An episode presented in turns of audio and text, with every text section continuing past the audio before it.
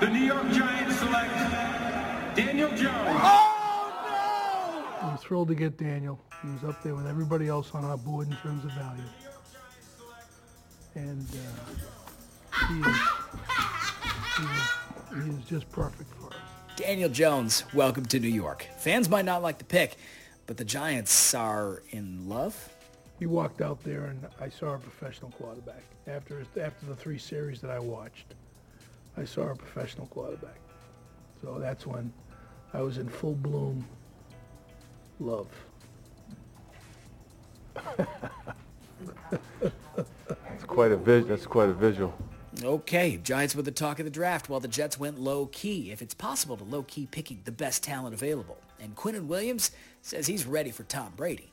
Oh, it's an amazing feeling, man. Just go against the GOAT, man. Like, he the GOAT. So going against Tom Brady, man, going to be crazy, man. I hope I get a sack, man. I know for sure I'm going to do my job up front, man, to get after him and uh, put pressure on him, man, things like that. So coming for TB12. That's just what the Jets want to hear. This is the Sports Final Podcast. I'm John Chandler from Nashville, Tennessee, and Music City made Radio City from the past look small potatoes.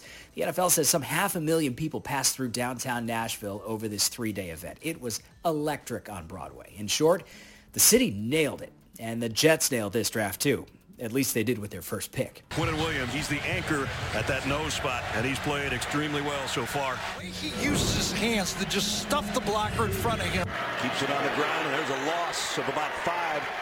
This guy's been playing lights out football. Quinnen Williams. Jets GM Mike Maccagnan wanted to trade out from that third pick. It was the worst kept secret in Nashville, but he just couldn't find enough value to make the deal. And years from now, he could be thankful that he didn't. Quinnen Williams is a dominant defensive tackle. Guy consumes running backs, gets to the quarterback. He had to wait his turn at Alabama, but he took full advantage of his one season at a starter. He's 6'3", 303 pounds of disruptive force. Many scouts around the league think he might be the surest thing in this draft. Now, the way this works at the draft, the first rounders get shuttled off the stage after their big moment with Commissioner Roger Goodell, and then they go from stop to stop around the campus. The networks, they need their interviews. Then there's a press conference in the media workroom and then a conference call for the team's beat writers who aren't there. And by the time they reach us in local TV, we are crushed into a makeshift room with reporters, producers, photojournalists from all over the country. You know, it can be a bit much by that point. But Quinnen walked through the door wearing a huge smile. I noticed on Twitter, Jamal Adams was pretty pumped right after the Jets made this pick. The safety wrote, let's get it, big dog. And he also added, that was my pick. I love it. Jamal Adams is pretty excited on Twitter right now. Your your thoughts? Uh, it's just amazing, man, to see a veteran like that or an older guy like that just believe in my play, uh, just to believe in that I can come in and be another attribute to the defense and help the defense win. So it's giving me a lot of confidence coming in and uh, knowing that I got to work hard, knowing that they expected me to be the person that they drafted, and that's, of course, what it's going to be. Sounded like you've done your homework on the Jets defense there.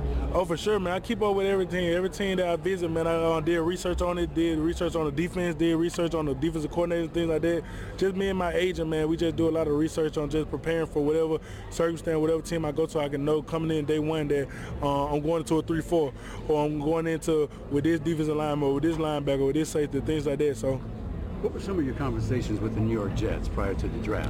Uh, we didn't have many conversations about um, them drafting me and things like that. We had a lot of conversation on just uh, in general uh, the city of New York, uh, just the city of New Jersey and things like that, and just the team atmosphere and what they're trying to do there. They, every team trying to win the Super Bowl, and that team trying to build a, dominant defense um, by going to go get C.J. Mosley and different people that they have in general, trying to uh, build a dominant defense so they can win the division. And coming to get me, man, is the best thing uh, in the draft. The best defensive lineman in the draft, man. Just add another weapon, add another tool to uh, help that defense succeed. So.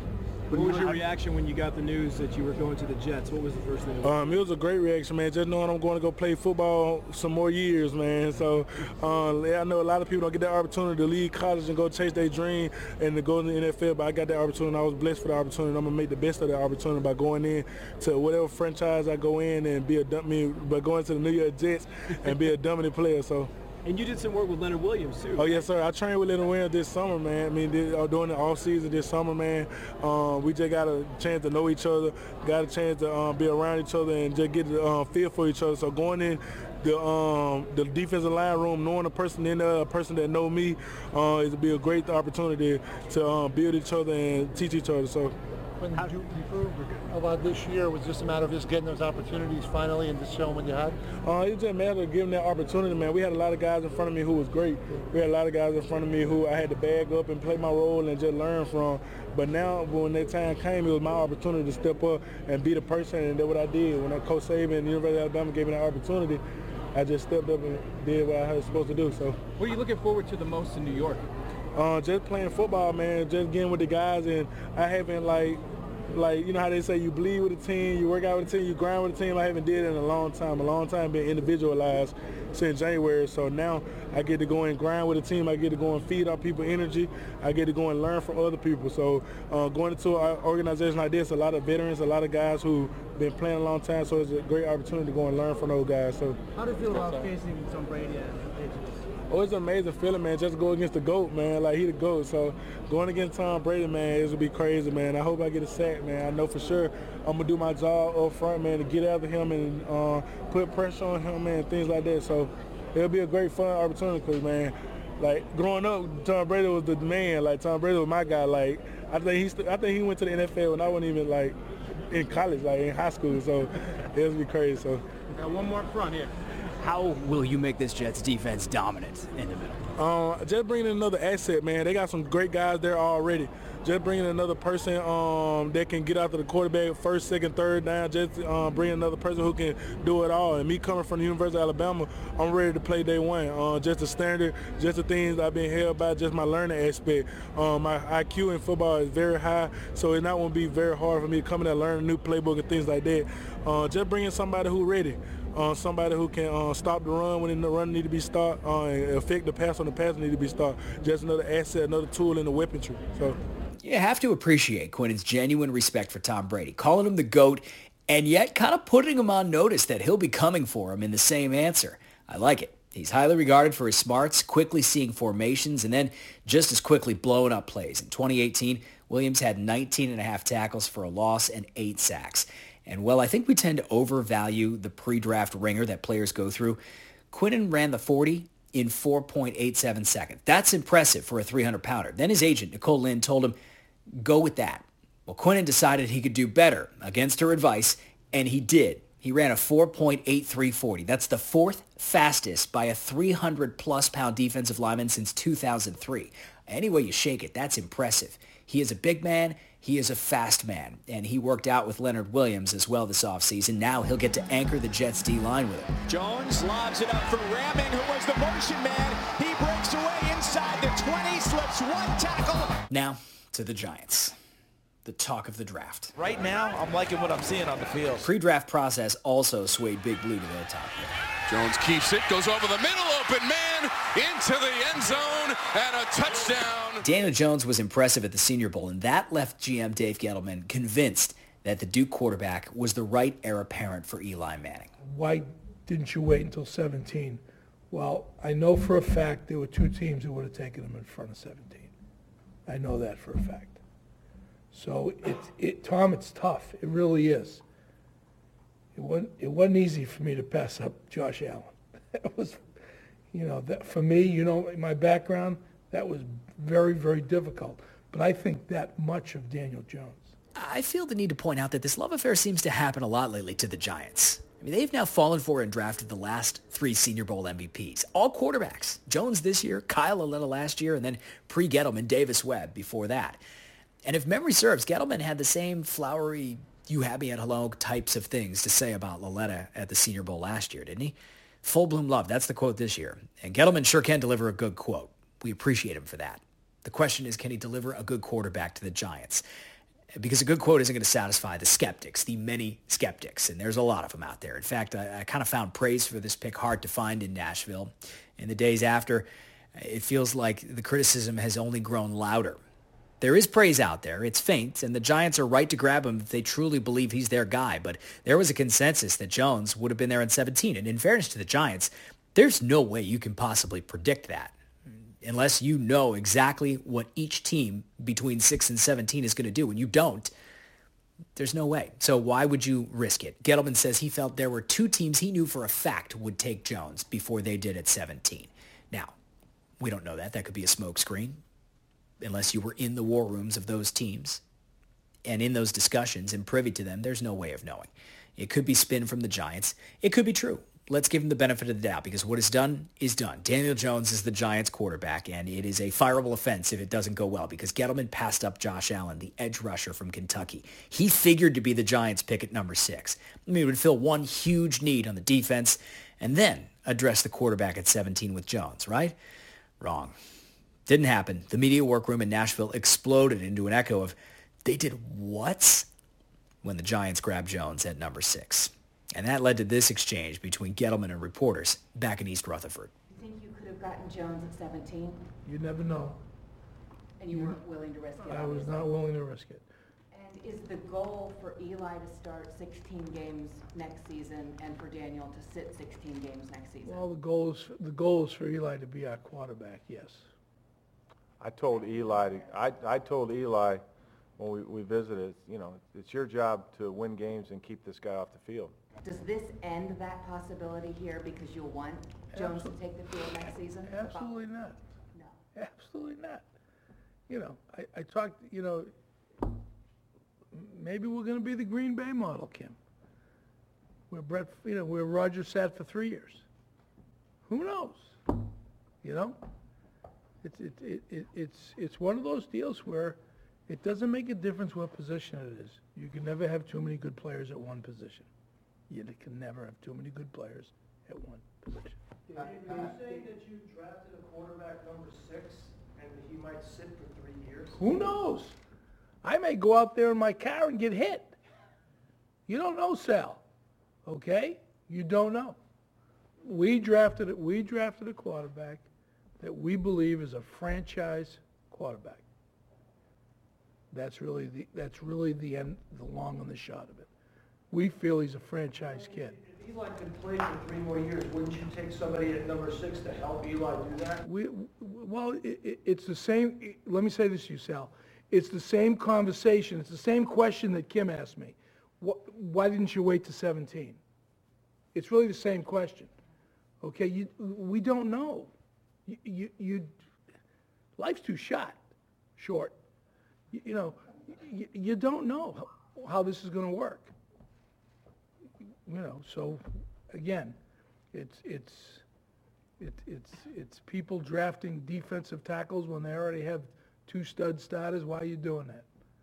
Because you can never, it's value, it's where the, the value fits, meets the draft pick. Would you consider extending Eli so he's not considered a lame duck quarterback? That, that's a hypothetical. Sal, I'm not going there. It's not just that the Giants passed on a dominant defensive player like Josh Allen in a first round that was loaded on defense. It's also that they didn't see a franchise quarterback where others did in Dwayne Haskins. Although, frankly, not as many as people thought saw Haskins for what he is in his first round. He slipped all the way to 15 in Washington. Haskins and Jones are both traditional stand in the pocket passers. Jones is sneaky athletic on the run. Haskins, he's going to stand in there and throw bombs. 50 touchdowns, seven picks at Ohio State last season. Likes to talk about getting the ball out of there in 2.5 seconds. We'll see if that plays in the NFL. Jones tossed 52 touchdowns and 29 picks in 36 games at Duke. It's not an entirely fair comp, given Haskins was surrounded by significantly better talent than Jones was at Duke, obviously. He played at Ohio State. Ultimately, this is going to go on and on for years in the NFC East. Haskins now gets the chance to try and make the Giants pay twice a year with Washington. He said to ESPN on draft night, the NFL done messed up. And we'll see if he makes everybody pay for it. Jones, meanwhile, saddled with heavy expectations now to be Eli Manning 2.0. Fair or not? Probably not, but that's the situation he has now stepped into. And credit to him, he deftly stepped around most questions about that with us on Thursday, right after he was drafted. I was, I, you know, I was just thrilled uh, getting the call, and, and uh, I don't, I can't remember exactly what, what happened after that, but but I was just really excited, and um, yeah, you know, my family was thrilled too, and, and uh, just being there with them, being in, you know, in the green room, and, and having that moment was was special, something I'll always remember. What was your conversations like with the Giants when you went there for a visit and you were working out with them?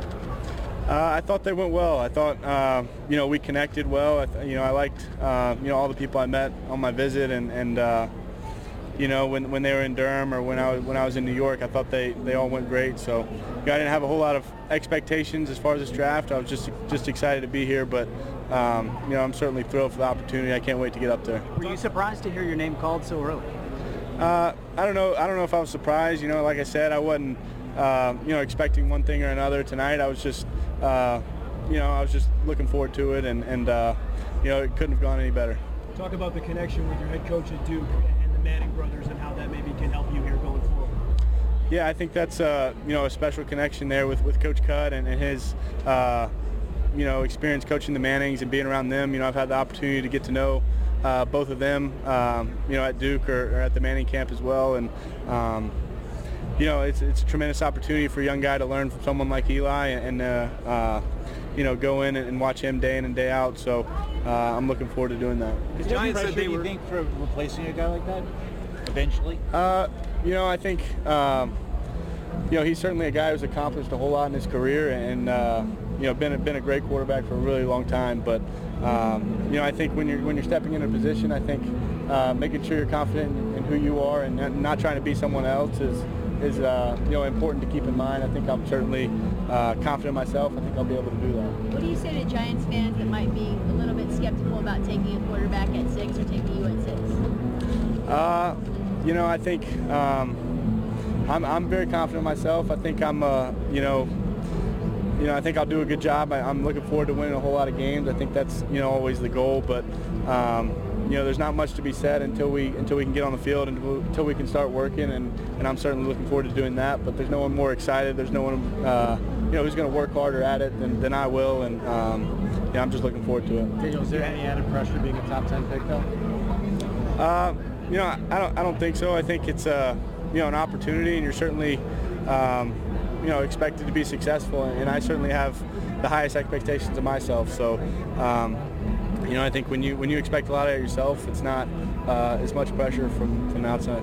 Giants said one of the reasons why they picked you was because they feel like you have the mentality that you can go into the bright lights of New York and be just fine. Talk about what you're about to walk into, and do you feel like you're able to handle all of that that comes with playing in New York?